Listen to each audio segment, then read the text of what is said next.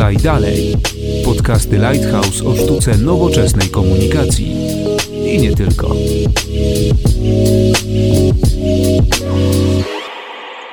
Dzień dobry, Konrad Domański. Zapraszam na dziesiąty odcinek podcastu Lighthouse Podaj Dalej. Dzisiaj porozmawiamy o firmach rodzinnych. Wielu z Was zapewne myśli, że przez pojęcie firmy rodzinnej powinniśmy myśleć, że mamy do czynienia z przedsiębiorstwem, które zatrudnia kilku, kilkunastu pracowników i od pokoleń prowadzone jest przez jedną rodzinę. To ostatnie stwierdzenie jest jak najbardziej prawdziwe, ale o wielkości takiej firmy, o jej funkcjonowaniu zdecydowanie warto porozmawiać. Naszymi gośćmi będą dzisiaj Marek Piechocki, założyciel i prezes LPP. Dzień dobry, niezmiernie miło. Oraz Przemysław Mitraszewski, managing partner w Lighthouse. Dzień dobry. Myślę, że właśnie od tego pojęcia firmy rodzinnej warto zacząć nasz podcast. Warto wytłumaczyć słuchaczom, co powinniśmy rozumieć przez pojęcie firma rodzinna. Firma rodzinna to dość szerokie pojęcie, bo jak popatrzymy, to 80-90% ogólnego światowego PKB tworzą właśnie firmy rodzinne, więc nawet nie zdajemy sobie sprawy, jaka to jest siła, jak wiele ich jest. I to są firmy małe i firmy duże, takie jak chociażby właśnie LPP. Ja natomiast definiuję sobie firmę rodzinną przez zaprzeczenie, że to nie jest korporacja. To jest pewnego rodzaju organizacja, przedsiębiorstwo, w którym rzeczywiście decydujący wpływ na kształt tej firmy ma rodzina, rodzina, która tę firmę założyła, lub też w kolejnych pokoleniach, kiedy tę firmę prowadzi lub ma funkcje nadzorcze. To właśnie definiuje dla mnie, czym jest firma rodzinna, czyli nie korporacja, gdzie mamy jakąś pewnego rodzaju krótkoterminowe spojrzenie, tylko właśnie tą wielopokoleniowość i patrzenie w długiej perspektywie. Ja pewnie jako właściciel czy założyciel firmy rodzinnej tej perspektywy, o której ty mówisz, Przemku, czyli korporacji, nie znam, no bo nie pracowałem nigdy. Pewnie mamy wielu ludzi, którzy gdzieś tam kiedyś pracowali i ta moja wiedza o nich jakaś jest. Natomiast y, ja postrzegam firmę rodzinną mimo wszystko bardziej przez pryzmat tego, że jest to coś, co właściwie było pasją założyciela i trwa za jego życia i będzie trwało jeszcze znacząco dłużej i i dalej. I chyba tak głównym dla mnie elementem w tym wszystkim jest to, że, że ta rodzina ze swoim nazwiskiem jest takim gwarantem tej kontynuacji i stabilności tej firmy. Niezależnie jakich obszarów by ta stabilność nie miała dotyczyć, czy ona dotyczy powiedzmy sobie jakiejś strategii długofalowego działania firmy, czy ona dotyczy wartości, którymi kieruje się ta firma, czy ona dotyczy odpowiedzialności generalnie takiej społecznej wobec biznesu, społeczeństwa, miejsca, w którym ta firma jest. Każdy z nas, robiąc cokolwiek w życiu, zawsze myśli o tym, żeby zachowywać się porządnie, a już najbardziej porządnie w swoim środowisku, tam gdzie mieszkamy albo gdzie żyjemy. I dlatego to robimy, no bo wiemy, że będziemy tam zawsze, wiemy, że to jest nasze nazwisko, to jest największa wartość. teraz prowadząc firmę rodzinną, ja tak samo w pewien sposób swoim nazwiskiem gwarantuje, że ta firma się tak, a nie inaczej zachowuje, że ona tak, a nie inaczej postępuje w stosunku do, do kogokolwiek, do społeczeństwa, do pracowników, do, do innych akcjonariuszy, czy do innych przedsięwzięć, które współpracują z tą firmą. I dlatego pewnie to jest różnica, że w firmach rodzinnych ja tym gwarantuję na długi okres czasu, praktycznie na kolejne pokolenia również, no, a w firmach innych może czy w korporacjach to jest tak, że przychodzi do niej menedżer, on tą firmą z całym sercem, z całym zaangażowaniem, z najlepszym, najlepszą intencją zarządza, ale on zarządza w ograniczonym okresie czasu. On najczęściej myśli sobie, że mam ten kontrakt na 4, 5, w porywach 10 lat, no jak ja myślę sobie, jak długo ja jestem w LPP? 30. Jak myślę, długo będzie jeszcze LPP w rękach rodziny Piechockich? No myślę, że wierzę, że kolejne 30 albo może 100 albo więcej. Nie? I taka jest moja, moja perspektywa jest, co będzie za 25 albo 50 lat, czego nie będzie miał nigdy menedżer w korporacji, nie? bo on ma swój kontrakt i on musi kończyć. I tu jest taka duża jak gdyby różnica, czy duże rozróżnienie pomiędzy firmami rodzinnymi, a firmami, no nie wiem, korporacyjnymi, czy jakimiś innymi. Nie? Coś w tym jest. Ja pamiętam, co, co, co kiedyś podkreślałeś, że nie budzisz się rano z wypiekami na twarzy, po ile jest kurs akcji LPP, Oczywiście pracujesz na to, żeby i z zespołem, żeby pomnażać i kapitalizacja firmy, żeby rosła, ale nie interesuje cię to, ty patrzysz długo, długoterminowo, w związku z czym nie chcesz tego nawet sprzedać tego dnia, czy tam, bo kurs jest jakiś szczególnie wysoki. A pamiętamy, że właśnie w przypadku korporacji, no to bardzo często się określa, przyszedł prezes i objął po takim kursie, a na koniec jego kadencji kurs był wyższy lub niższy i z tej perspektywy jest rozliczany. W firmach rodzinnych jednak się patrzy właśnie na tą perspektywę kilkudziesięciu, myślę, co najmniej lat, mówiąc o pokoleniach. Przez pryzmat tego, co powiedzieliście, przykładów takich firm rodzinnych jest na pewno wiele w Polsce i na świecie. Nawet często nie zdajemy sobie sprawy na pewno, że firma, w której na co dzień jesteśmy klientem, nie jest korporacją, ale jest firmą rodzinną. Oj, to jest dużo. W Polsce, no nie wiem, ja uważam, że powinniśmy być dumni z nowego stylu, który chyba jest trzecim producentem w Europie krzeseł i mebli biurowych. Bracia Krzanowscy zarządzają nią, czy nie wiem, JMP Flowers, rodzina ptaszków, potentat światowy w produkcji Anturium chyba i orchidei. Jadąc dalej, możemy być dumni z, z firmy Mokate, z firmy Grycan. Mamy ich całą masę, ale na świecie też ich jest jeszcze więcej. My tak naprawdę firmy rodzinne w Polsce dopiero w tej chwili powstają, natomiast, no tak jak Przemek wspomniał, na świecie generalnie gospodarki opierają się na firmach wielopokoleniowych przekazywanych w ramach jednej rodziny z kolejnym sukcesorom.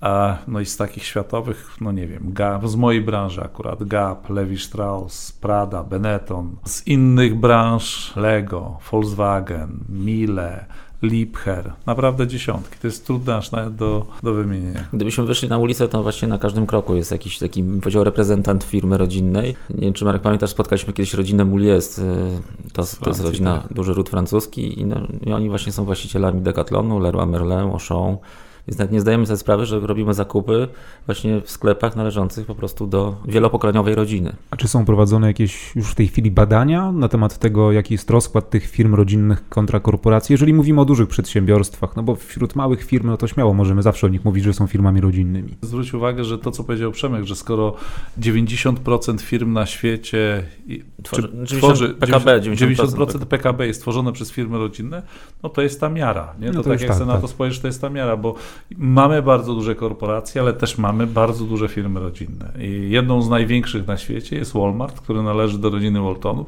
Ponad milion pracowników. Przychody tam, nie wiem, kilkaset miliardów, chyba z 300-400 miliardów dolarów. Także to są wielkie konglomeraty. My nie mamy takich firm w Polsce, nie mamy takich tradycji, ale to jest związane z tym, że właściwie po 20 latach wolności międzywojennej, wolności politycznej i gospodarczej, czy w ogóle istnienia na mapie, Mieliśmy 40 chyba, czy 50 lat komunizmu, który de facto piętnował prywatną przedsiębiorczość i, i nie mogły powstawać firmy większe niż 6 czy 10 osobowe. Także w związku z tym u nas, ja mogę powiedzieć, że ja jestem pierwszym pokoleniem, które będzie starało się budować firmę rodzinną i wierzę w to, że to mi się uda, a czas pokaże. Trochę już rozmawialiśmy o różnicach pomiędzy wielkimi korporacjami i firmami rodzinnymi, ale myślę, że tych przykładów warto byłoby jeszcze troszkę podać. Czy to prawda, że prezes LPP nie ma swojego gabinetu, a woli pracować blisko, blisko pracowników?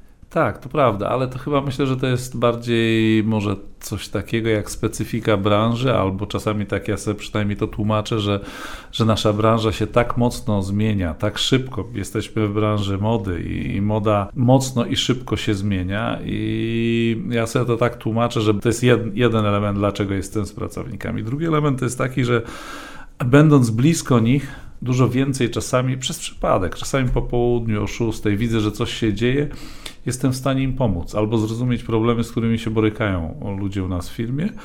I to jest drugi element. A trzeci to myślę sobie, że to jest trochę taki, że jesteśmy razem na jednej łódce, razem wiosłujemy w jedną stronę. I jak jest ciężko, to razem cierpimy. Jak jest dobrze, no to razem świętujemy. I, i, I, myślę, że to wtedy jest chyba łatwiej Łatwiej wszystkim, łatwiej tym, którzy ze mną pracują, łatwiej mi jest również trochę więcej od nich wymagać. Bo mówię, że skoro ja razem z wami tutaj podwijam rękawy, no to zakładam, że wy też, będąc ode mnie znacznie młodsi, też powinniście dać radę. Nie? Skoro kapitan zawsze z załogą, to i załoga zawsze z kapitanem. Dokładnie. Przemku, a z swojej perspektywy, jako osoby, która, no jakby nie patrzeć, jest w naszym kraju ekspertem od firm rodzinnych, czy ty widzisz takie zasadnicze różnice? W działaniu takich organizacji stricte korporacji i stricte firm rodzinnych? O wartościach już rozmawialiśmy, ale myślę, że tak, że jest sporo tych różnic i na przykład pierwsza to jest zwinność taka organizacyjna. Myślę sobie, że w firmach rodzinnych Nie trzeba przychodzić z dużym PowerPointem, Excelem, analizami.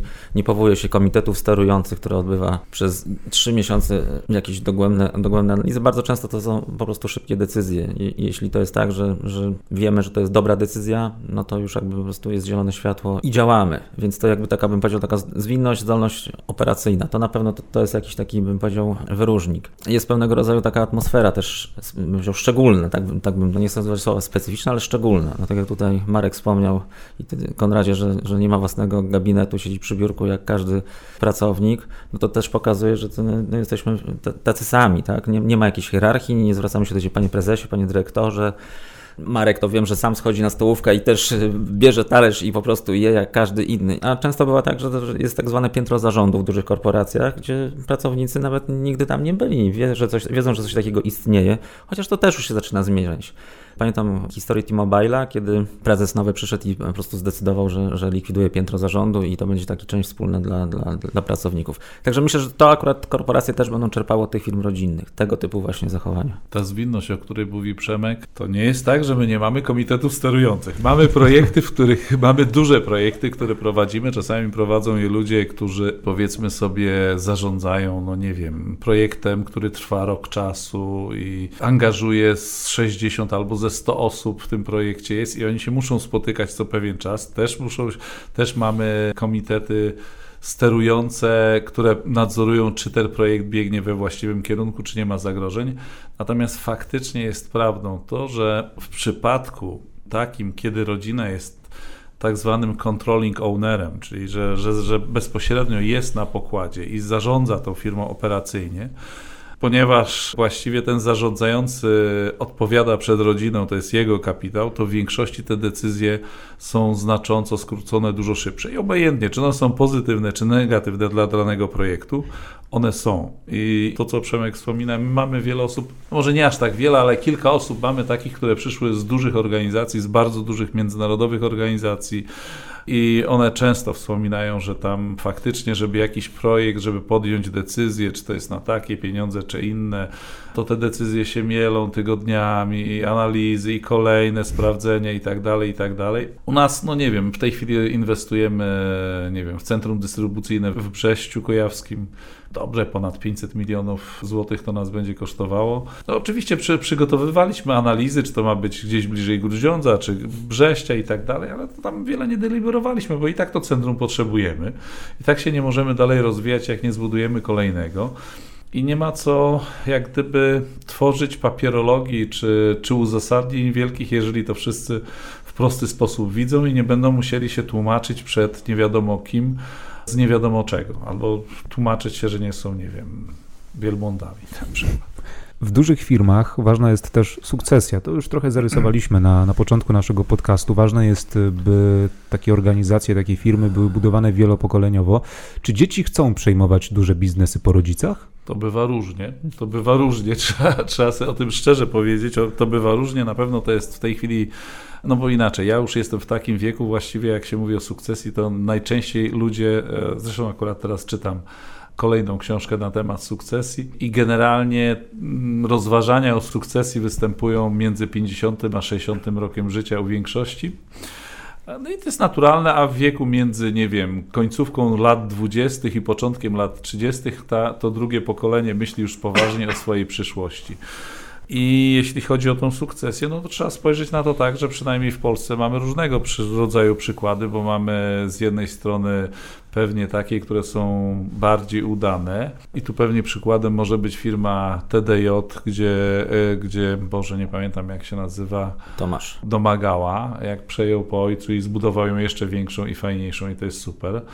No ale mamy też takie przykłady jak, nie wiem, Solaris, z którego się cieszyłem bardzo, że będziemy potentatem europejskim, polski potentat europejski w produkcji autobusów elektrycznych i na fali i tak dalej. Już nie mamy, nie było chętnych na przejęcie, nie? Czy, czy nie wiem, ITI jak popatrzymy, to znowu jest sytuacja, która jest zależna od poszczególnych przypadków. I tu nie ma jakiejś, nie można generalizować, że, że są chętni albo nie ma chętnych. U mnie wydaje się, że są. Mam czwórkę dzieci, jakkolwiek nigdy ich nie zmuszałem i to trzeba bardzo uważać, żeby, że, że to musi być własny wybór tych dzieci, że one mają na to ochotę. Jeżeli nie mają ochoty, to na siłę niczego się nie zrobi, ale trzeba też spojrzeć na to tak, że Przecież mamy całą masę firm rodzinnych, gdzie rodzina jest tylko kontrolującym ciałem, a mhm. niekoniecznie sama jest mocno zaangażowana operacyjnie. Nie? Że niekoniecznie stuprocentowe zaangażowanie operacyjne co uważam, że też jest fair, bo gdyby się okazało, że na przykład niekoniecznie moje dzieci się będą w tym sprawdzały, no to one uczynią większą szkodę temu przedsiębiorstwu i lepiej, żeby zajęły się tylko zarządzaniem z poziomu rady nadzorczej tą firmą, a operacyjnie, żeby się zajął jakiś profesjonalny menedżer, który oczywiście nadal będzie musiał się kierować wartościami rodzinnymi, no bo z, z poziomu rady nadzorczej też można w pewien sposób wpływać na wybór, kto będzie tym członkiem zarządu czy, czy prezesem zarządu. Także w ramach tej sukcesji trzeba spoglądać na to tak, że nie jest to rzecz konieczna, żeby to członek rodziny był zarządzającym operacyjnie tym przedsięwzięciem, co de facto powoduje, że że to nie jest jak, żeby nie doprowadzić do nepotyzmu, trzeba nie? myśleć o tym, że ten członek rodziny, który chce być, czy, czy że jeżeli mamy taki pomysł, żeby ta sukcesja następowała w ramach rodziny i, i tym sukcesorem, żeby został któryś z, któreś z dzieci, żeby zostało, no to trzeba myśleć, że ono musi być tak samo dobre, jak każdy zewnętrzny menadżer, a czasami może i lepsze. Ta sukcesja to chyba faktycznie jest duże wyzwanie, bo jak śledzę raport Instytutu Biznesu Rodzinnego, to dwa lata temu deklarowało 6% tych takich młodszego pokolenia, że chciałby przejąć biznes po rodzicach, potem rok później już było 8, zakładając, że teraz jest 10. Mhm. Chociaż zakładam, że jakiś jest progres, no to tak patrząc, no to co dziesiąty de facto deklaruje, że chce przejąć biznes po rodzicach, więc jest to wyzwanie i chyba jest to no, duże wyzwanie, bo tylko 10%. Natomiast no tak jak powiedział Marek, no są dwa poziomy. Najważniejsze, żeby firma została w rękach rodziny i to jest ten poziom właścicielski. A te 10% dotyczy tego poziomu zarządczego, że chce przejąć stery w firmie. I teraz y, to też Marek podkreślał, że przede wszystkim dziecko musi chcieć, to prawda, y, bo każdy ma pomysł na, na własne życie. To jest oczywiście jedna sprawa, no, a druga jest też taka, bym powiedział, przynajmniej jak z moich jakichś tam rozmów z tymi sukcesorami wynika, że oni trochę się boją zmierzyć z legendą rodziców, tak? Że jednak wejście do firmy to jest jednak tak, że jest ten duży cień, no i z tego jak z tego cienia wyjść. Tu jeszcze pół biedy, jak rodzice dają władzę, taką prawdziwą władzę e, dziecku, czyli na przykład odchodzą z firmy, usuwają się w cień. No bo zawsze jest tak, że jeśli na przykład, nie wiem, mm, syn zostanie lub córka prezesem, a rodzice będą na funkcjach tam wiceprezesów, no to i tak ci pracownicy będą zerkali, no, czy ten wice autoryzuje to, co mówi e, nowy prezes.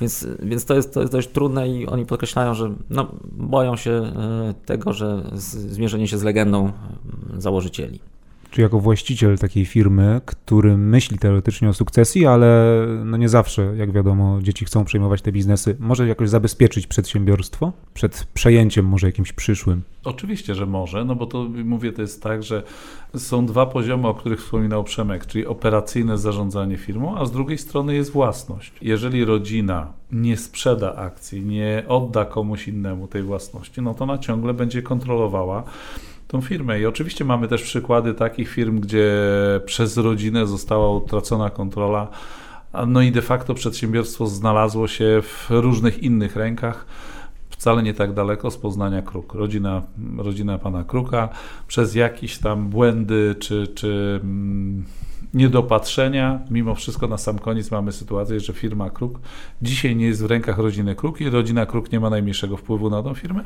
Podobnie się chyba zdarzyło z, z firmą Blikle. Tak, znamy w Warszawie słynne pączki, sam woziłem z Warszawy do domu nawet. Dzisiaj rodzina Blikle się odżegnuje, że to nie jest, to nie jest ich e, przedsięwzięcie.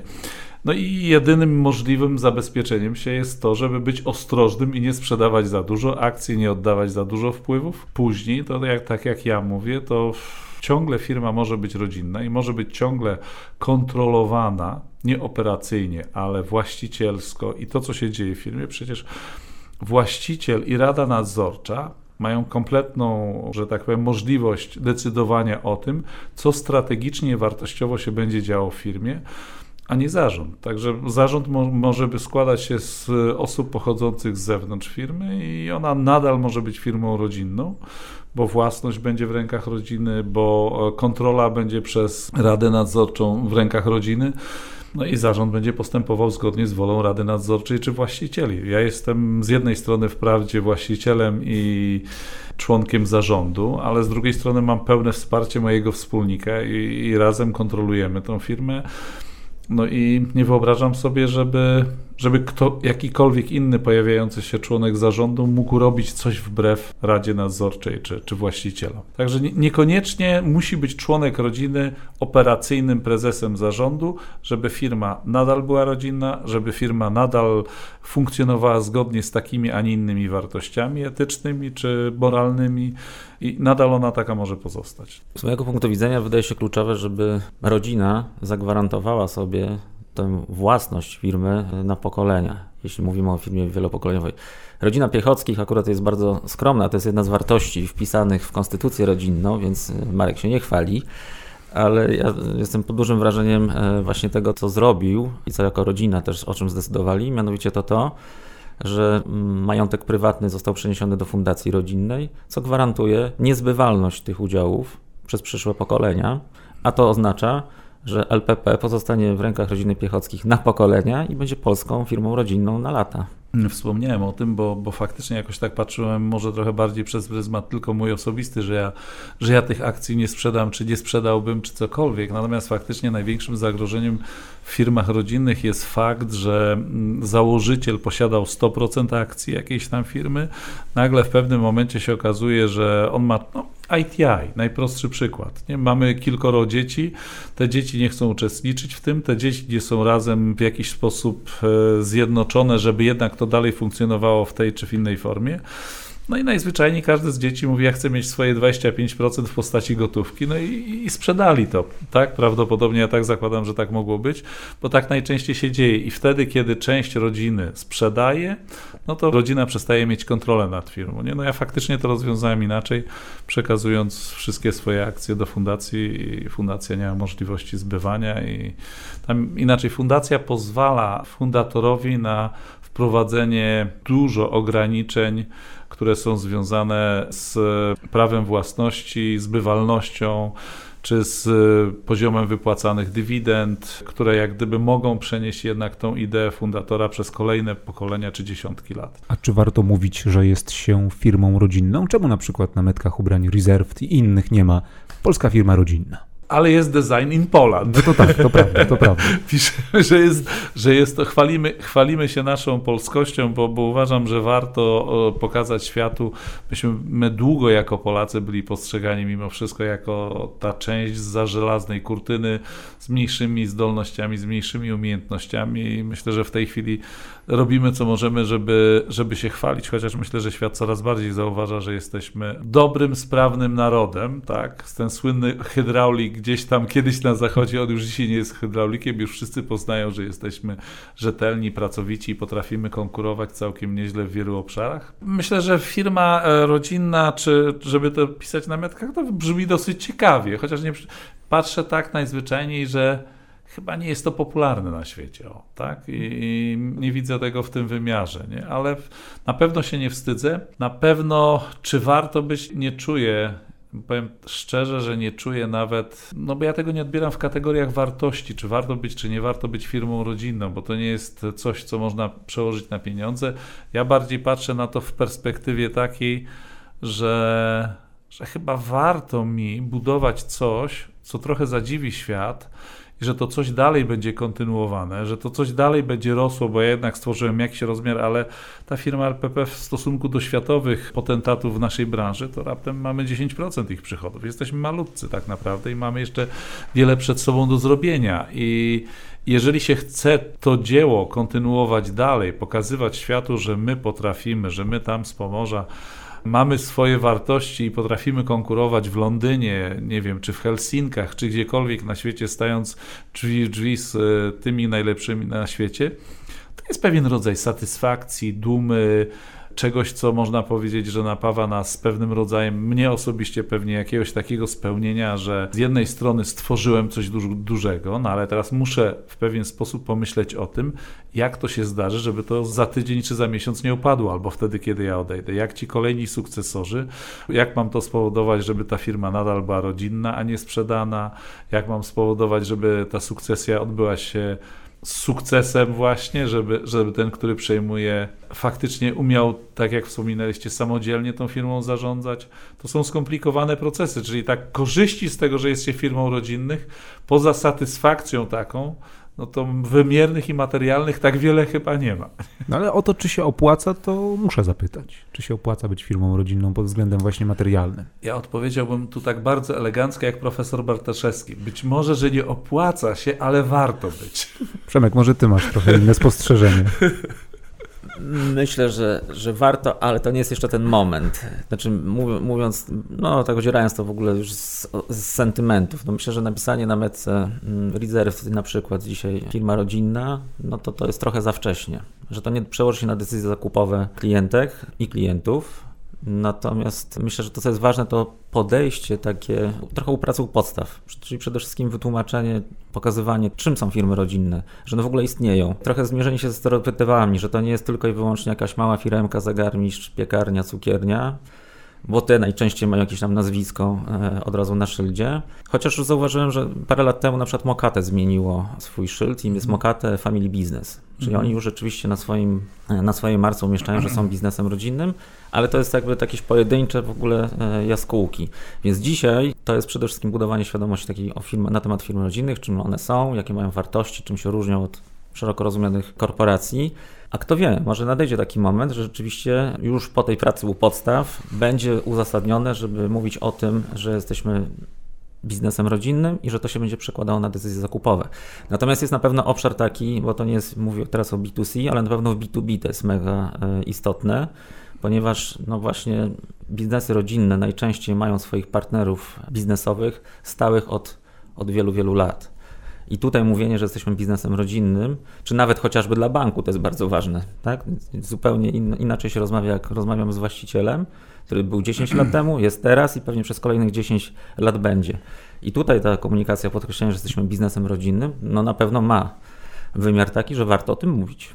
Nie, to ja jeszcze tak, teraz akurat mm, taka refleksja moja mi się pojawiła, jak wchodziliśmy na rynek niemiecki. I mimo wszystko w Polsce, przynajmniej przez wiele lat, było takie postrzeganie, że wiarygodna to jest ta firma, która jest spółką giełdową. No bo tam mamy różnego rodzaju regulacje, obowiązki raportowania i tak dalej, i tak dalej. Przynajmniej tam wtedy, jak wchodziliśmy w tym 2001 roku na giełdę przez te 10 lat, to zawsze postrzeganie firmy giełdowej, że to jest jednak taka no, bardziej wiarygodna firma no to powiem panom, że w Niemczech jest kompletnie co innego. Ja musiałem ten swój komunikat do tych firm, czy, czy właścicieli nieruchomości w Niemczech, gdzie wynajmowaliśmy lokale, tłumaczyć im, że, bo najpierw wchodząc tam myślałem, że będę im tłumaczył, tak, jesteśmy spółką giełdową i tak dalej. Dla nich spółka giełdowa to jest zagrożenie, to jest źle, bo prezesi się zmieniają, przychodzą jedni i drudzy, trzeba wycisnąć zyski jak najszybciej, trzeba zoptymalizować i zwiać. No i, i wziąć jakąś tam prowizję od, od wzrostu wzrostu ceny akcji. Tak postrzegają to Niemcy. Ja mówię, no tak, my jesteśmy giełdowi, ale jesteśmy rodzinną firmą. Ja tu byłem, jestem i będę i po mnie będzie kolejny Piechocki. A, no to tak, to jest co innego. To ja rozumiem, że że ja mam telefon, pod który ja mogę zadzwonić i jak będzie coś się nie zgadzało, to ja wiem, z kim ja rozmawiam. Nie? I w Niemczech postrzeganie firm rodzinnych jest zupełnie inne niż my się tego uczymy jako Polacy. Nie? To, to, co Przemek e, wspomniał, to jest mimo wszystko ta przeszłość myślenia o kwiaciarni, piekarni czy czymś innym jest u nas bardzo duża. Niemcy no, po prostu oni, no bo oni zawsze je mieli, nie? Oni o tym wiedzą, bo nie mieli tej przerwy, przerwy gospodarczej 50-letniej, którą myśmy mieli dlatego dla Niemców to jest oczywiste, że oto to są katalogi, że, że Porsche i Volkswagen, że Porsche pochodzi od nazwiska Porsche Ferdynanda Porsche, a nie, nie spadło z kosmosu, że Mile to są od rodziny Mile lodówki i tak dalej, nie? I to, to jest dla nich oczywiste. Także na pewno w kontaktach z Europą Zachodnią jest to pewna korzyść, tak? Jeżeli się mówi o tym, że jest to firma rodzinna, pewnie Mokate też dlatego zaczynało używać tego pojęcia family business, no bo oni gdzieś tam kupując gdzieś czy wychodząc na rynki Europy Zachodniej, na pewno ich bardziej rozumieją i wiedzą, co to, co to znaczy ta firma. Nie? Ja mam taki jeden, jak to się ładnie mówi, KPI, który, e, na który czekam, aż, aż zaistnieje, mianowicie kiedy właśnie będzie pewnego rodzaju, ja bym miał dowód na to, że percepcja firm rodzinnych się zmieniła, mianowicie wtedy, kiedy na pytanie, jacy są czempioni narodowi, na przykład, nie będzie padało odpowiedź, no KGHM, PK Norlen i tak dalej, i tak dalej, tylko rzeczywiście ktoś wymieni firmę rodzinną. Wydaje się, że no, dzisiaj już są. Uwaga, już nie jest tak źle. Chciałbym Ci zwrócić uwagę, no. że nie pamiętam, chyba tydzień temu dostaliśmy nagrodę prezydenta jako sukces narodowy. Została też wydzielona pewna kategoria, akurat myśmy w, w niej tam nie, nie załapali się na, na to, żeby być wymienieni, ale firma Ochnik zdobyła w kategorii firmy rodzinne nagrodę. Czy ja mówię, że zaczynają nasze władze, nasz rząd zauważać, że firmy rodzinne są ważne. Jeżeli firma LPP jako firma rodzinna otrzymała, akurat my nie otrzymaliśmy tej nagrody jako firma rodzinna, ale w ogóle ją otrzymaliśmy jako sukces narodowy, no to a nie omieszkaliśmy powiedzieć że, o tym, że jesteśmy również firmą rodzinną, no to myślę, że ta percepcja powoli tam ma szansę na lekką zmianę. No to niech będzie coraz więcej takich dowodów.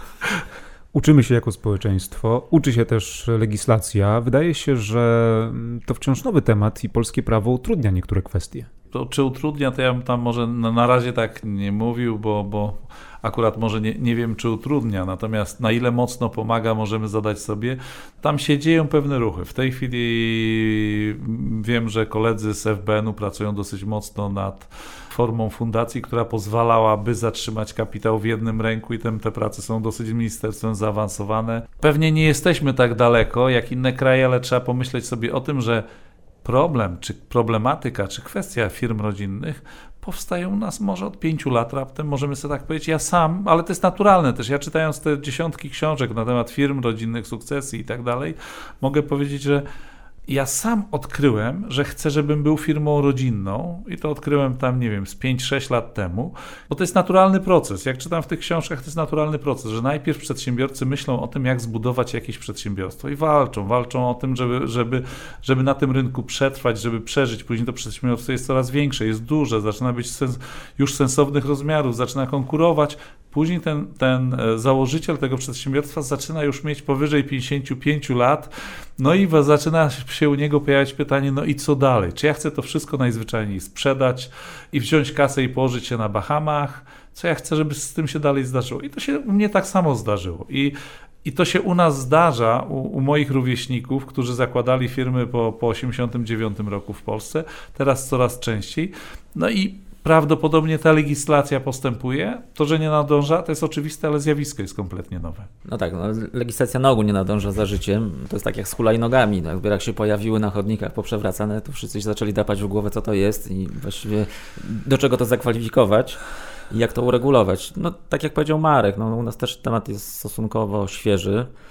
Ale już są pierwsze, że tak powiem, postępy, e, bo e, jeszcze do niedawna było tak, że jak umierał właściciel dość nagle, bo to też przecież życie pisze różne scenariusze, z dnia na dzień przestawała istnieć firma, pracownicy zostawali bez pracy, a dzisiaj to już jest uregulowane i to tak stopniowo widzę, że, że podlega pracom legislacyjnym. Pewnie za chwilę e, będziemy, jest teraz chyba w konsultacji właśnie o fundacji prywatnej projekt ustawy, więc to się zmienia, ale to, że nie nadąża, to jest oczywiste, ale to chyba nie jest jedyny obszar, w którym nie nadąża. Panowie, dziękuję bardzo za nasze dzisiejsze spotkanie i rozmowę. Mam nadzieję, że tym, którzy nie zdawali sobie sprawy z tego, które firmy rodzinne są firmami rodzinnymi, teraz już mają troszkę inne spojrzenie na ten temat. Przypominam, e, z nami w dziesiątym odcinku podcastu Lighthouse Podaj Dalej byli Marek Piechocki, założyciel i prezes LPP oraz Przemysław Mitraszewski, managing partner w Lighthouse. Dziękuję. Dziękujemy. Konrad Domański, dziękuję i do usłyszenia w kolejnym odcinku podcastu Lighthouse Podaj Dalej. Spodobał Ci się nasz podcast? Podaj dalej i śledź naszą stronę oraz kanały społecznościowe.